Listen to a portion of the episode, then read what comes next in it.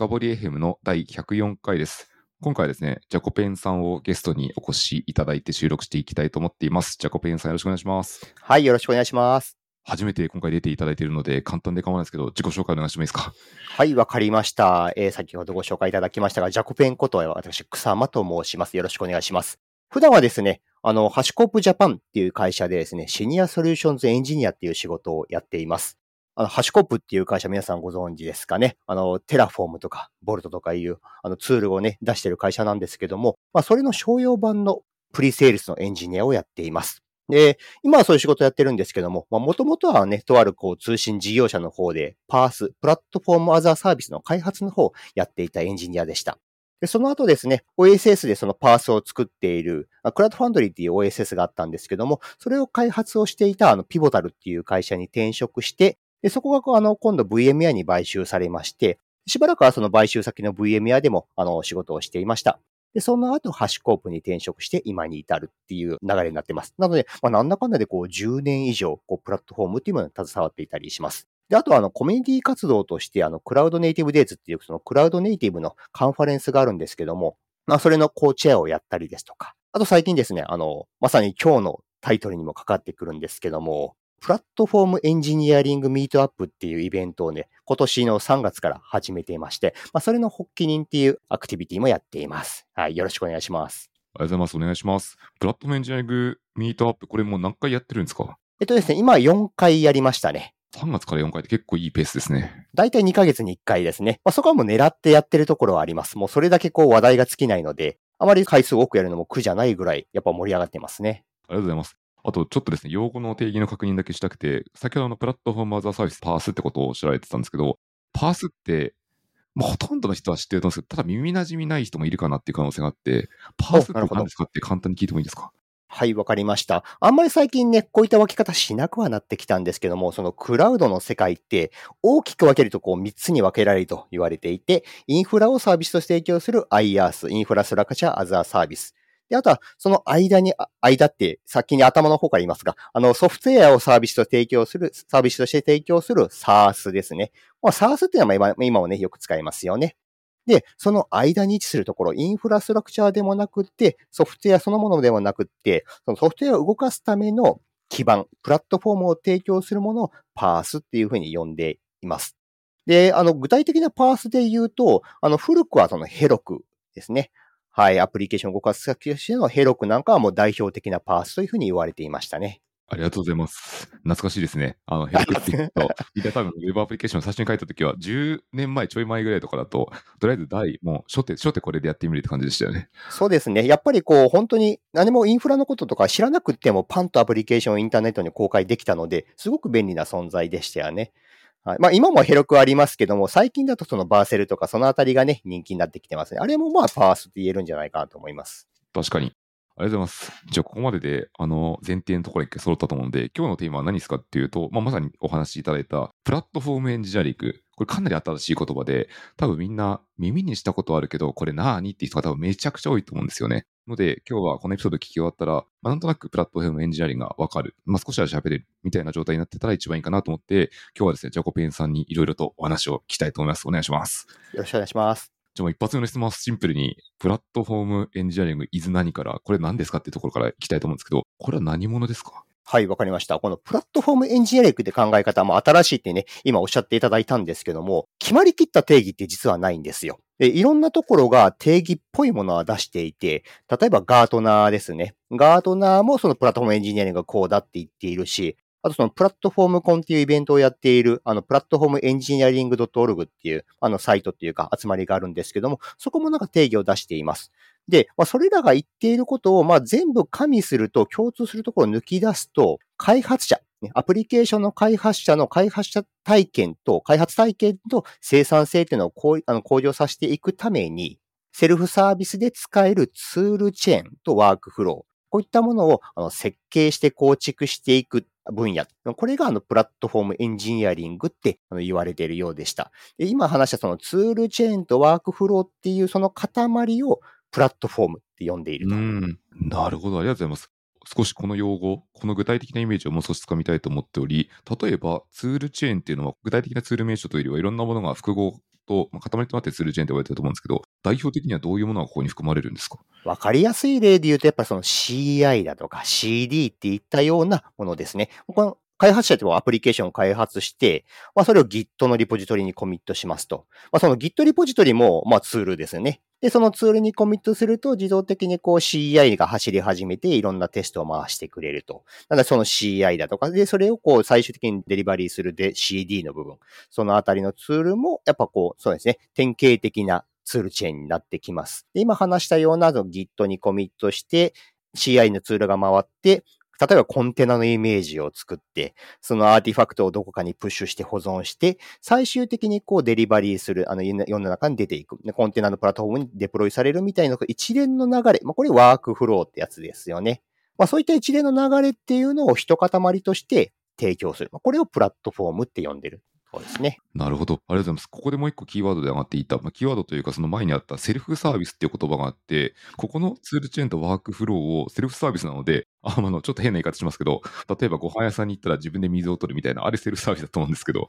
ああいう感じで自分でできるようにしたいっていうのが、このプラットフォームエンジニアリングで狙ってることですか？そうですね。あの、そういう考え、あの、そういった意味のセルフサービスって考えていただいて良いです。まあ、この後多分、ね、具体的に話していくと思うんですけれども、あの、いや、そんなん自分で用意するの当たり前じゃんって思う、聞いてる方もいらっしゃると思うんですけれども、必ずしもそうじゃなかったりするんですよね。あの、いわゆるその DevOps みたいな考えが浸透していないと、例えばその Git のリポジトリを用意するにも、CICD のパイプラインを用意するにも、他のチームに依頼してやってもらうだとか、委任しなきゃいけないみたいなケースもあったりしますよね。まあ、それってプラットフォームじゃないよねと。他のチームにお願いしている形になるので、そうではなくて、まあ、自分たち自身の力でこうやっていける。これをセルフサービスというふうに呼んでいると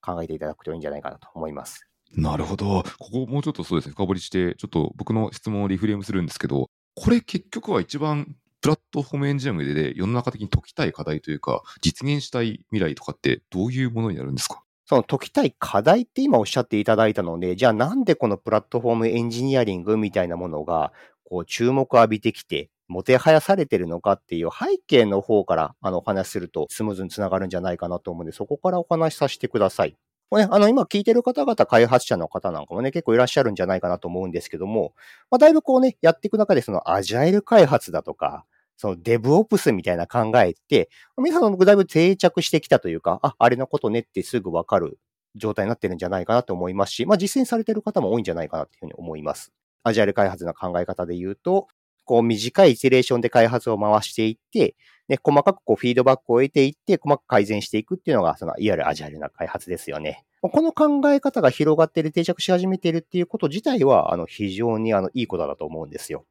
ただ、一方で、それを実際に、こう、実践していくと、結構困るポイントもね、あの、出てきてるんじゃないかなって思ってます。で具体的に言うと、例えばこう、まあ皆さんこう、クラウドは使いますよね。まあクラウドって当たり前になってきましたと。まあそれだけじゃなくて、こう、マルチクラウドだとか、最近だとこう、クラウドネイティブやコンテナだとかね、クーバーネイティスとか、まあそういったことはね、あの、技術っていうもの出てきたりしました。で、そのあたりをこう考え始めるとですね、こう、開発するにあたって、こう、考えなきゃいけないことって、あの、ものすごいたくさん出てきてるんじゃないかなっていうふうに思うんですよ。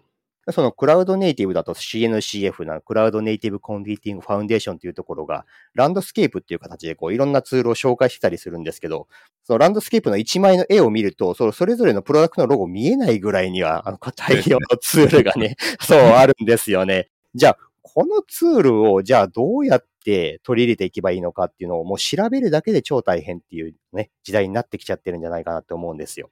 それって、あの、いわゆるこう、認知負荷が高まってきているという状況って言えるんじゃないかなと。で、こう、数回前ですかね、あの、T 和田さんとね、はい、あの、話されてまして、はい、まさに。トピックで喋りましたね。ですよね。で、そこで、こう、課題外在性負荷みたいな形ですね。あの、認知負荷にも何種類かあって、その中でやっぱその課題外在性負荷。ね、あの、学習対象と直接関係ないところに関係する、その認知負荷ですね。のワーキングメモリを占有しちゃうようなものが、ものすごく多くなってきてるんじゃないかなと思うんですよ。もちょっと具体的に話を言うと、こう、あまあ、アプリを書きましたと。で、これをこう、インターネット上に公開したいだけなのに、例えばこう、まずはこう CICD のためにその GitHub の Actions のね、YAML の書き方をまず学びますと。よし、 Actions 書けた、じゃあ出すぞってなったら、でもそしたらこう AWS のね、あの secret key とか access key っていうのをこう GitHub に入れるのってセキュリティ的によろしくないから、じゃあこう OpenID Connect の連携使わなきゃいけない。じゃあ OIDC の連携ちゃんと設定するために、その OIDC の中のこう、 JWT のトークンとかね、このクレームってなんだっけ？みたいなのを調べて、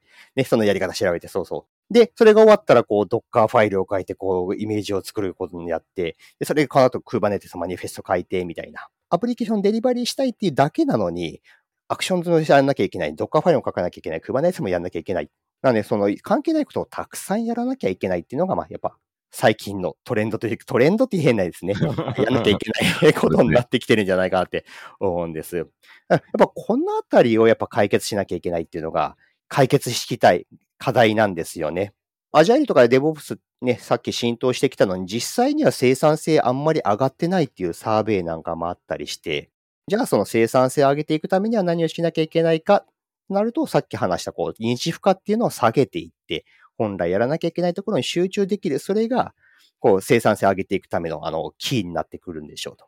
やっぱりね、みんなそのあたり実際にやってみて困っていて、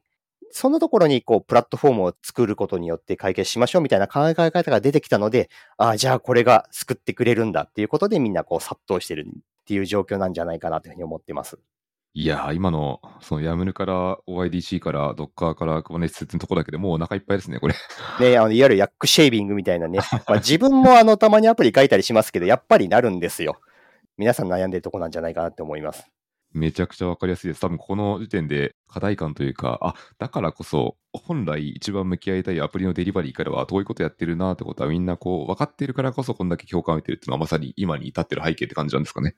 そうですね、そうですね。そうだと思っています。うん、ありがとうございます。これもうちょっと突っ込んで聞きたいのは、さっきの一応、アジャイルとデボブスっていうキーワードが浸透してきたっていうところはおっしゃられてたんですけど、薄い理解で言うと、なんかデボブスでかつて言ったこととなんか似てる範囲もあるなみたいな結構重なりもあるんじゃないかなっていうふうにも思えるんですけど、これはなんか違いというか、どういうところに差分が出てくるんですか？はい、あの、まさに非常にいい質問じゃないかなと思っていて、先に言ってしまうと、DevOps or プラットフォームエンジニアリングではないんですよ。ね、そあの別にその、DevOps は終わったからプラットフォームエンジニアリングだみたいな話ではなくって そ、そこではかなり密接なあの関係があるのがこの2つの言葉というふうに考えてください。あの、DevOps って、まあもともとはね、トラディショナルにはこう、開発チームがあって、で、それを運用する運用チーム、OPS があって、まあここがね、サイロになっていて、そこのやり取りで時間がかかるから、アジリティ高めていけないよねっていう、あのところが課題感としてあって、じゃあそこをもうちょっと密に連携していくことによって、あの、アジャイル開発なんかで細かくこう開発したアプリケーションっていうのを素早く世の中に出していこう、できるようにしようっていうのが、まあ、DevOps っていう考え方で、まあ、ここ、そうですね、10年、15年ぐらい、あの、語られてきた考えです。これ自体は、あの、今でも全然、あの、有用だっていうふうに思っています。ただですね、DevOps の究極の目標というか、これができれば理想のデボプスだなっていうのを皆さんこうイメージしていただきたいんですけども、理想のデボプスっていうのは、まあ、さっきも話したように、まあ、開発者がアプリを書きますと。で、さっき話したような、こう、めんどくさいことも一切関係なく、まあ、とにかくアプリケーション書いたら、もうそのエンジニアが、もうデプロイします、ポチってやったらもう世の中にもう出ている。ね。アプリケーションエンジニアがもうちょこっと操作するだけで世の中に公開されるっていう状態っていうのが、まあ、こう理想の DevOps なんじゃないかなと思います。し、まあ、今、今後もね、それを目指すべきだとは思うんですけども、まあ、現実問題はまさにさっき話したように、やっぱ難しいんですよね。CICD もやんなきゃいけないし、イメージを書くとこも書か、イメージ作るとこだとか、ね、マニフェスト書くとこもやんなきゃいけないし、ということで、やっぱりこう、あまりにもやることが多いですよね、と。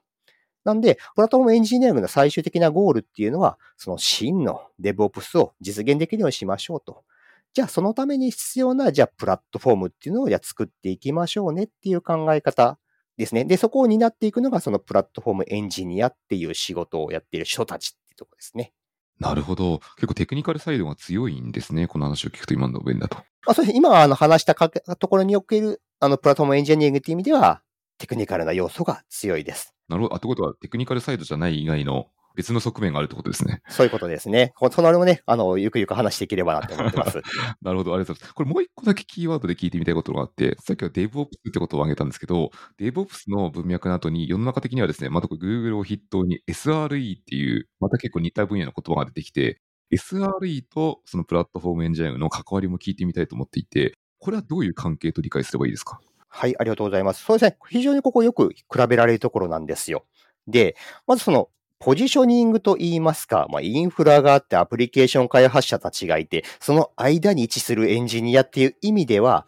SRE とプラットフォームエンジニアって近いように思えるんですけども、この二つはですね、ゴールを考えると全然違うものというふうに考えていただいた方が良いかなと思います。SRE ってこう、サイトリライアビリティエンジニア、あるいはエンジニアリングって言葉ですよね。その名の通り、SRE が一番の目的とするのは信頼性を上げていくことなんですよ。なので、その信頼性を図るものとして、例えば SLO を定める。SLI を決めるっていうところっていうのがやっぱり大事ですし、まあそれが KPI なんですよね、SRE の。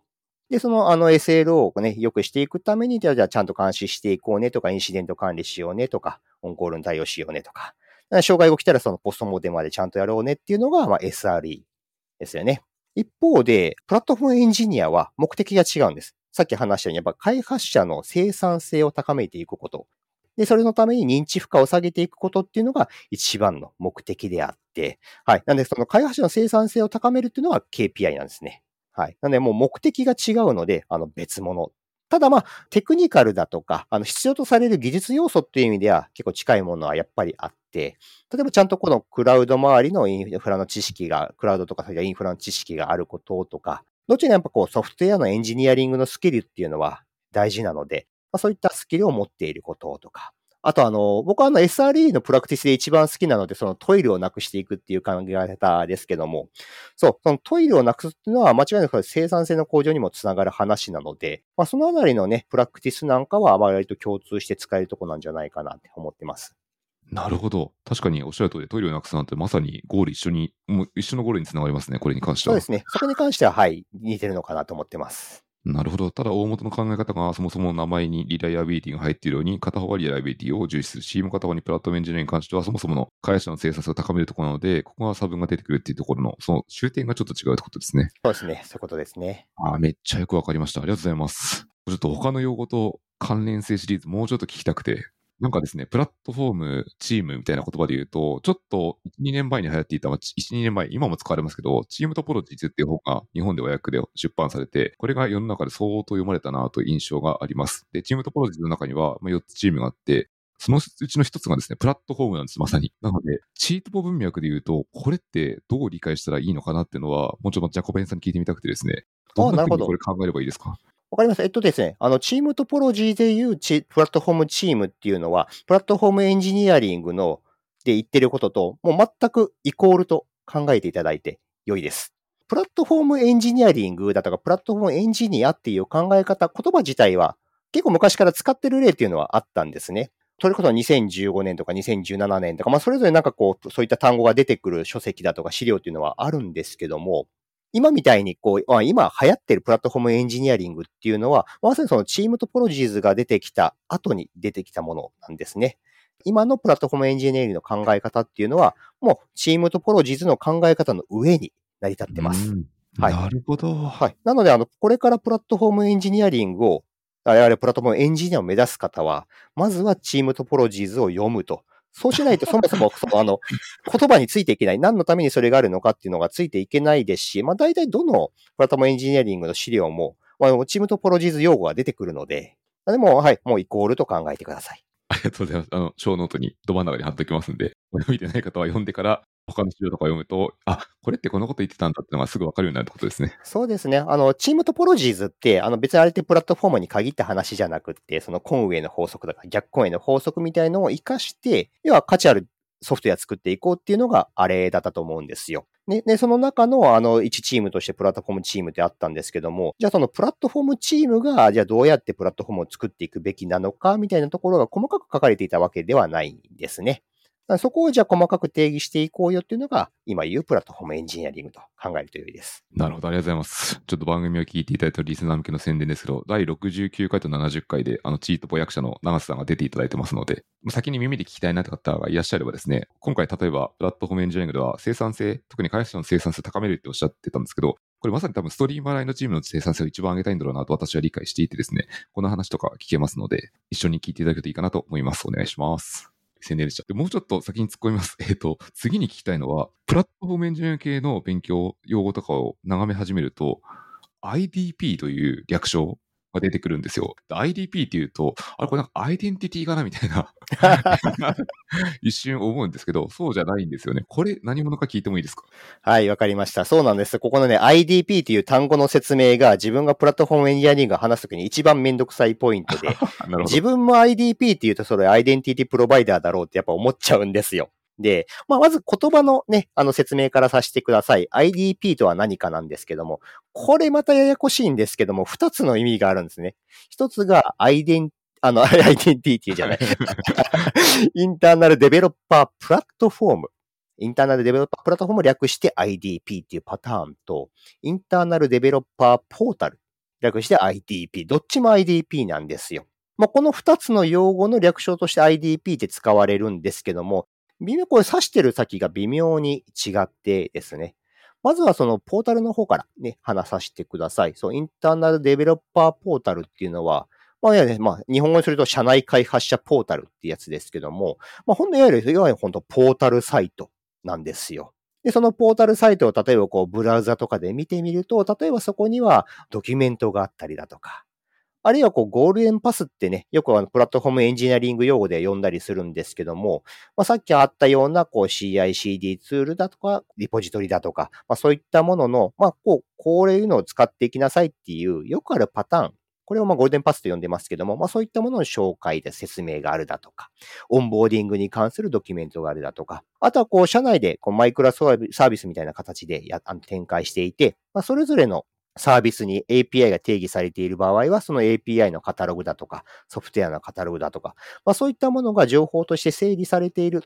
そのプラットフォームを使っていくための入り口に当たるものが、インターナルデベロッパーポータルっていうものになります。なるほど、めっちゃよくわかりました。とりあえずここに行けば情報が全部揃ってそうですね。そうです、そうです。まずはそこから始めるっていうところですね。じゃあ、インターナルデベロッパープラットフォームって何かっていうと、一般的にそのプラットフォームエンジニアリングでよく言及されるのはこっちのプラットフォームの方なんですね。はい。これはプラットフォームチームが作り上げていく、その開発者によるセルフサービスによる利用を可能にするプラットフォーム基盤なんですね。例えば、開発をしていくにあたって AWS のアカウントが必要です。加えて GitHub のリポジトリとかユーザーが必要です。さらには Docker のイメージリポジトリも必要ですみたいな、まあ、いろんな必要なものがこうね、アプリケーション作っていくにあたって必要だったとするじゃないですか。そんな時に開発者がその IDP、インターナルデベロッパープラットフォームをポチポチして、セルフサービスでなんかポチれば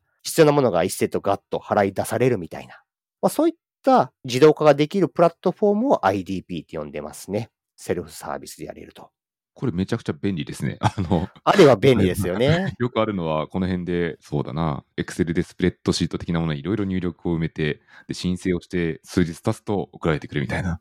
数日で出てくるといいですよね。数週間、数ヶ月っていうケースもやっぱりよくあったりするので、あるいはその、そこら辺のあの、AWS のアカウント払い出しをこう、外注しちゃってるようなね、やっぱエンタープライズな企業もあったりするので、となるともう何ヶ月単位なんですよね。まあ、そうじゃなくて、もうポチればもうすぐ出てくるっていう、それがまあ IDP と考えていただくと良いです。これちょっと素朴な疑問につながっていくんですけど、その、例えば裏側で IDP のプラットフォーム側の方を作ろうとした場合って、これ多分ゼロからスクラッチで作るとすっげえ大変だと思うんですけど、これを実現するためのツールチェーンとかある程度用意されてるとか出始めてるんですか？テクニカルに例えば AWS の発行、アカウントの発行の自動化とか、結構いろんなものに対応しないといけない気がしており、これ結構自動化するの大変だなと思ったんですよね。な何かもう出始めてるんですか、この辺で。これ、決定打みたいなものっていうのは特にはないですね。ただ、あの、例えば Kubernetes で言うと、その Kubernetes のオペレーターっていう概念があって、その Kubernetes のオペレーター側でいろんなそのアカウントの発行だとか、環境を整えていくっていうことを自動化しているものがあって、それが公開されていたりします。それを使って、あの、プロビジョニングしていくだとか、あと AWS で言うと、あの、AWS の例で言うと、あの、AWS に、あの、コントロールタワーっていうのがあって、あれを使うと、こう、アカウントの払い出しなんかが自動化できたりするんですよね。なので、その IDP で、こう、ポチると、自動的にそのコントロールタワーが叩かれて、コントロールタワーの方でアカウントを発行するみたいな、そういった、あの、クラウド側で用意されている機能っていうのを活用するっていうパターンもあります。ただ、あの、その場合別にそれはね、Azure で使えたりしないので、それはそれで結局あの別の仕組みっていうのは必要になってきますね。で、そのあたり全部いい感じにする決定打っていうのは今のところはないかなとういんうところです。これはきっと社内とか、その必要な技術選定方針とかある程度あると思うので、まあそこの自分たちで選んでるプラットフォームなり、まあ、パブリッククラウドですけど、今の話だと、に合わせて必要なものをまあ取り込んで実装していけばいいっていうところですね。そうですね。はい。必要なものを作っていくと。了解です。ありがとうございます。ちなみになんかこの辺って、今こう決定打はないとおっしゃられてたんですけど、テクニカルな面で、例えば、うん、難しいな、プラットフォームエンジニアリングって、例えばガートナーはこう言いますし、別の会社はこう言いますみたいな感じで別のものだと思うんですけど、業界標準で、まあこれは使うでしょうみたいなコンセンサスが取れてるテクニカルプロダクトってなんかあるんですか？そうですね。プラットフォームの考え方で言うと、あの、これ特に推奨はないんですよ。最近よく参照され始めているのが、あの CNCF が出しているあのプラットフォームホワイトペーパーっていうのがあるんですけれども、それの方を読んでみると、いやだ、こういったものを使いなさいとか、これが必要ですみたいな書き方はしていないんですね。プラットフォームっていうのは一般的にこういったケーパビリティを持ってるんだよっていうリストなんかは、あの、そちらのホワイトペーパーであの言及されていたりします。例えば、そのオブザーバビリティに関するツールが必要ですだとか、CICD に関するツールが必要だとか、セキュリティはこうですね、ウェブポータルがあってねっていう、まあ、よくあるそのケーパビリティはまとまっています。ただそこに対して、じゃあ GitHub を使いなさいとか、何々を使いなさいみたいなところはないので、そこはもうそれぞれの会社の状況だとか、組織の状況に応じて、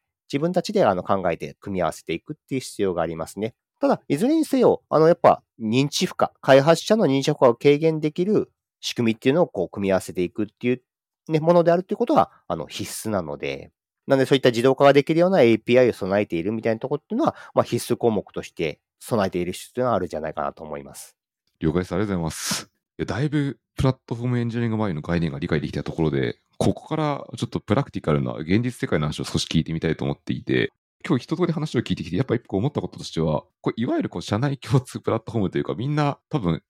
概念としては、うん十年前から似たようなことを考える人たくさんいると思っているんですよね。これって過去の歴史的な経緯を踏まえたとしても、どういうところが特に差分になってきたりとか、何が違うんだみたいなところも聞いてもいいですか？はい、ありがとうございます。そう、このプラットフォームエンジニアリングみたいな体系がね、体系だって整理されてきたっていうのは、やっぱそれだけみんな失敗してきたからだと 思うんですよ。で、このプラットフォームの失敗って何かっていうと、それって使われないプラットフォームを作っちゃったっていうところ、まあ、それがあの失敗って言えるんじゃないかなっていうふうに思います。なんで使われないかっていうと、まあ、そのプラットフォームに価値がないから、あの、使われないっていうふうに考えられるんですよね。ただ、あの、価値がないから使われないって今、僕はあの話したんですけども、じゃあその価値って何だろう？価値っていう言葉って結構難しくって、ある人にとってはすごく便利。ただ、ある人にとっては、いやいや、いない、価値ね、あの、便利じゃないっていうものって、まあ、なんで、人によってその考えるその価値って違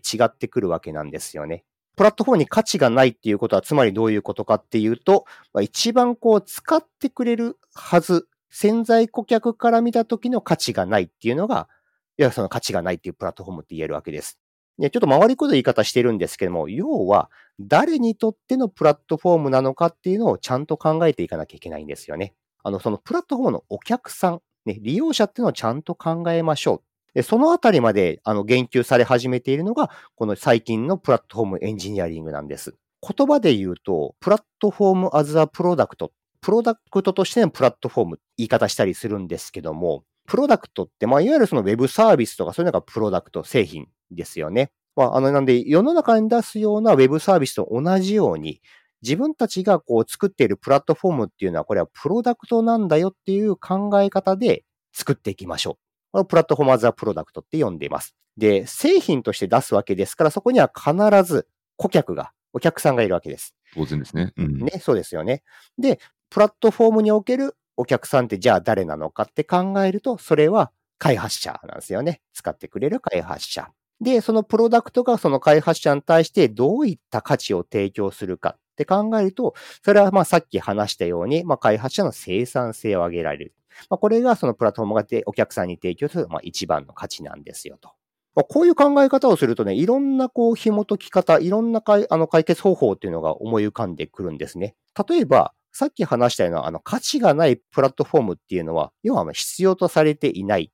プロダクト。例えば、こんな機能を用意されても使わないようだとか、いや、機能があるのはいいんだけど、これオンボーディングするのってのは学習コストめちゃくちゃかかるよね。じゃあ今ある技術を使い続けるよ、みたいな形でなってしまうと、それってあの価値がないプロダクトなわけなんですよ。なんで、あの開発者から見たときに価値のあるプロダクト、プラットフォームと思ってもらうためには、ちゃんと開発者の声を聞くっていうところが大事になってくるんですね。で、あの、声を聞く、開発者に対して、じゃあ、どういったプラットフォームが良いですかっていう話をちゃんと聞きに行くっていうこと、営みっていうのをやっていかなきゃいけないわけなんですね。その聞き方もやっぱいろいろコツがあって、例えば、例えばこう、開発者に、いや、どんな機能が欲しいですかみたいな聞き方しちゃうと、まあ、多分あれやこれやこう、多分、コンテナが欲しいだとか、Kubernetes が欲しいだとか、まあ、いろんなこう欲しいものがずらずら出てくると思うんですけども、まあ、それって必ずしも、あの、生産性向上にあの、つながるとは実は限らなかったりするんですよ。あるいはこう、いろんな人がいろんな要望を出してくるので、こう、いろいろ盛り込んでいっちゃうと、こう、悪魔合体みたいなとんでもない、まあ、機能は多いんだけど、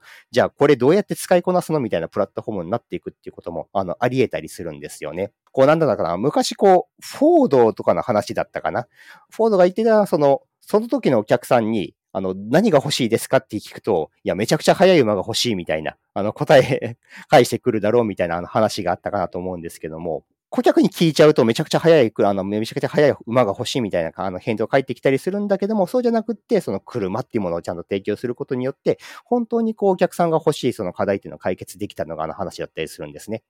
なんで、プラットフォームの側も、顧客に対して何が、どういった機能が欲しいですかっていう聞くんじゃなくって、普段何に困っていますかと。何をペインに感じていますかっていうのをちゃんと聞き出して、それを元に、じゃあこういった機能があると良いんじゃないかなっていうのを考えて提供していく。で、提供したらもうその提供しっぱなしで終わりではなくって、提供した後にちゃんとその細かく顧客にこうフィードバックを求めて、そのフィードバックを活かして機能に反映していくっていうあの営みが必要になってくるわけなんですよ。これって、なんで、あの、プラットフォームであっても、一般的な、こう、ウェブサービスと同じような、その、プロダクトマネジメントの考え方を、こう、実践しているっていうことなんですよね。なんで、このプロダクトマネジメントの考え方をプラットフォーム作りに活かしていこうっていうのが、このプラットフォームアズアプロダクトの肝であり、かつそのプラットフォームエンジニアリングで一番大事なところも、あの、ここにあったりするというふうに考えています。なるほど。これ、プロダクトマネジメントの交点がここで出てくるのはめちゃくちゃ面白いですね。そうですね。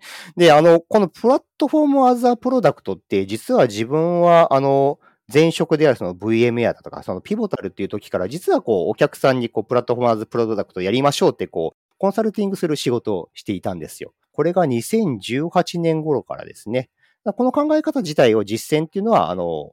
数年前から、あの、やっていたので、存在はしていたんですけども、そこにこう、プラットフォームエンジニアリングだとか、あるいはその、チームトポロジーズと絡めたような考え方がこう絡んできて、結構こう興味、皆さんのこう興味を引けるようになってきたのがやっぱここ2、3年、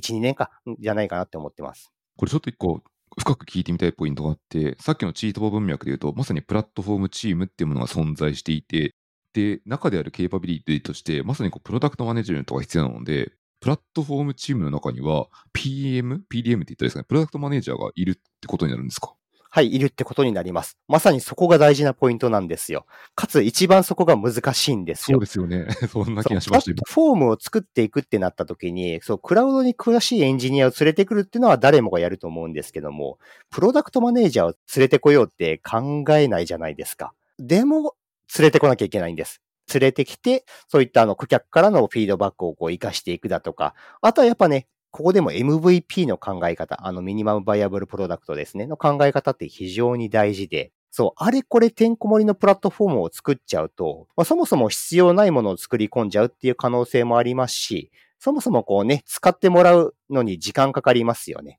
何でもありプロダクトを作る、何でもありプロッタフォームを作り始めた結果、完成するのに3年かかってしまって、で、プラットフォームの世界でもやっぱ3年って長いので、もうその頃にはその技術がオワコンになってしまっているというのよくあるんですよね。そうじゃなくて、まずは最小のものを作り込んで実際に使ってもらって、その意見を活かしていくっていう考え方が大事なんですよね。じゃあ、この機能がプライオリティ高いよねっていうのをちゃんと判断していく、これまでやっぱこう、プロダクトマネージャーのあの役割っていうのが本当に大事になってきます。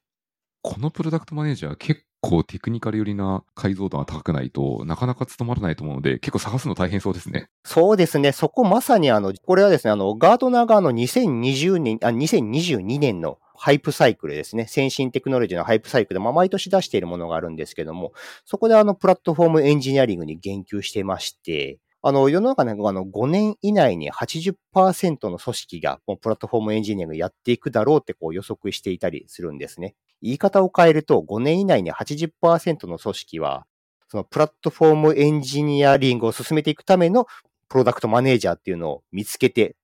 育てなきゃいけないっていうのが言えるわけで、なんでかなりここがあのチャレンジングなポイント、そこが一番チャレンジングなポイントなんじゃないかなというふうに考えています。いやー、これチャレンジングですね。その、もちろん最初に多分この領域に興味を持つ人って、もともと多分エンジニアをやっていて、自分の中で開発のペインがあるので、解きたくてって人が多いと思うんですけど、まあ、ずっと技術の方を触っていたいって人も結構多いと思うので、ここをどう解いていくかっていうのはちょっと今後注目ですね。そうですね。もう本当に注目ですね。プロダクトマネージャーを育てていくアプローチっていうのも多分いろんなパターンがあり得るのかなって思っていて、もともとその、いわゆるそのアプリケーション側のプロダクトマネジメントをやっていた経験者っていうのを連れてきて、プラットフォームの PDM をやってもらうっていうパターンもあるでしょうし、逆に、そのプラットフォームエンジニアとして、そのドメイン知識のプロフェッショナルの人が、こう、そのプロダクトマネジメントを学んで、プロダクトマネージャーになるっていうパターンもあると思うんですよ。どちらがうまくいくのかなっていうのは、ちょっとこれからの動向っていうのを見守ることになるのかなって思ってます。了解です。ありがとうございます。だいぶいい時間になってたので、最後に一問だけ今後自分たちはどうしたらいいんだろうっていう、これを聞いてるリスナーの実際まさに組織とかチームの話をしたいと思っていて、今回多分プラットフォームエンジニアリングっていう概念に関しては、ここまで大体分かってきたし、あ、なるほど、中に PM が必要なんだねってことも分かってきたと思いますと。で、とはいえ、結構これのリス、まあこれまさに深掘りのリスナーって、まあエンタープライズからスタートアップまで結構幅広い人が聞いてくださっていてですね、じゃあ実際にプラットフォームチームを社内に作って、まあ、プラットフォームエンジニアリングを始めていこうってやった時に、まあ、どういうタイミングで始めたらいいんだろうとか、どの辺に分岐点があるんだろうみたいなところも、まあ、ジャコペンさんなりのアイデアを聞きたいと思っていて、どんなタイミングで考え始めるといいんでしょう、これって。そうですね。あの、まず、あの、開発者の認知負荷を下げていくっていう取り組みは、あの、小さな組織の時点であの、やっていくべきかなというふうに思っています。ここであの、いい表現があって、チームトポロジーズのあの本とか読むと、本当に一番小さいプラットフォームって何かって書いてあるんですね。で、本当に一番小さい必要とされるプラットフォームっていうのは、Wiki であると。必要な情報がまとまった Wiki が、これが最小のプラットフォームなんだって書かれていて、このあの表現めちゃくちゃ好きなんですね。あ、じゃああの CNCF のプラットフォームホワイトペーパーにもそう書いてあったりします。なんで、例えば開発者が3、4人の小さなチームでやっていたとしますと、その中でも、例えばこう、あの CICD のパイプラインの作り方だとか、AWS の触り方みたいな、あの、いつかまた必要になってくるし、他のエンジニアも必要でなってくるだろうっていうような、あの、ノウハウみたいなものってあると思うんですよね。そういったものをちゃんとそういったウィキになったり、そのポータルにまとめておいて、再利用していくと。まあ、それだけでやっぱ認知化を下げていくことできるし、あとこう、例えば、この機能を使うための AWS のドキュメントはここだよみたいなリンク集でも構わないんですよ。ただそのあたりをちゃんと意識して育てていくっていうのは大事になってくるのかな。で、これがそのプラットフォームエンジニアリングの第一歩なんじゃないかなっていうふうに考えています。ただ一方ですね、さっき話した IDP、プラットフォームの方の IDP ですね。これに関しては、あまり急いで作る必要っていうのはないです。これはですね、あの、インターナルデベロッパープラットフォーム .org っていうあのサイトがあって、まあ、その IDP についてあの説明しているサイトがまた別にあったりするんですけども、そこにですね、あの、いつそのインターナルデベロッパープラットフォームを始めるべきかみたいな情報がまとまっていたりするんですね。で、そこによると、その IDP に着手する、あの、いいタイミングっていうのは、まず、マイクロサービスを検討し始めるとき。最初はやっぱりね、あの、速度最優先ならモノリシックでアプリ作っちゃっていいと思うんですよ。ただ、それがまあだんだんこうスケーラビリティに難が出てきたりすると、じゃあマイクロサービス化しようかって検討していくと思います。その段階で、あの、インターナルデベロッパープラットフォームをちょっと検討し始めるべきじゃないかとか。あと人数で言うと、すでにもう15人ぐらい。なんで、2ピッツァルールのチームが2つか3つぐらいの大きさですよね。まあ、それぐらいのチームがいて、さらにそこをあの拡張していこうってなったとき、IDP の出番だよみたいな。あとそうですね、そのマルチクラウドにしていく必要があったときとか、まあ、そういった形で、あの、インターナルデベロッパープラットフォームに関しては、いいタイミングっていうのがこう、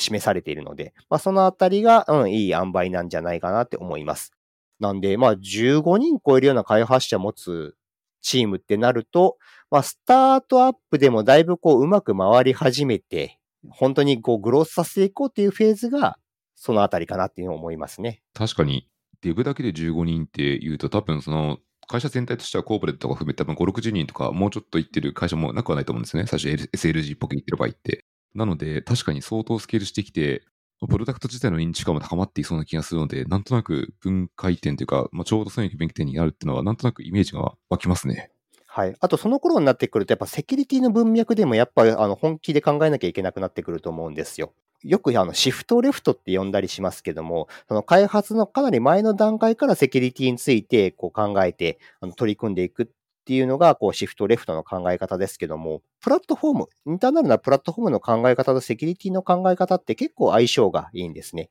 個別にやってる時にこうセキュリティ考えていくのって結構、それこそ、ね、あの認知負荷がすごく高まるやり方なので、なかなかどうしても後回しになったりする。やっぱ機能を出すのが最優先なんで、後回しになることが多いんですけども、そこがプラットフォームを使うことによって最初からあのセキュアバイデフォルトっていう考え方ですね。最初からセキュアになっているのであれば、じゃあそれを使ったらみんなハッピーだよねっていう考え方ができるようになってくるわけなんですよ。なのでそうですね、あのセキュリティ的なところが重くなってきたら、IDP っていうのはいい考え方なんじゃないかなって思います。なるほど。ありがとうございます。いや、めちゃくちゃ今日シンプルにまとまった気がするので、結構聞いてる方の参考になったと思いますし、あと、個人的にはその1個前でお話されていた Wiki であるっていうのが、Wiki はこうまさに MVP の一つの実例だなと思っていて、ちょっと僕の話をするのなんですけど、僕もあの、ドキュメントの本を翻訳していて、あれもまさにドキュメントをプロダクトとして捉えるみたいな考え方があって、ここでも好点があるなと思って、なんか勝手に個人で共感を覚えてました。やっぱそのあたりの考え方ね、あの、デブオプスとプラットフォームエンジニアリングもそうですし、アジャイルとあれもそうですけど、やっぱり繋がってますよね、考え方っていうのがね。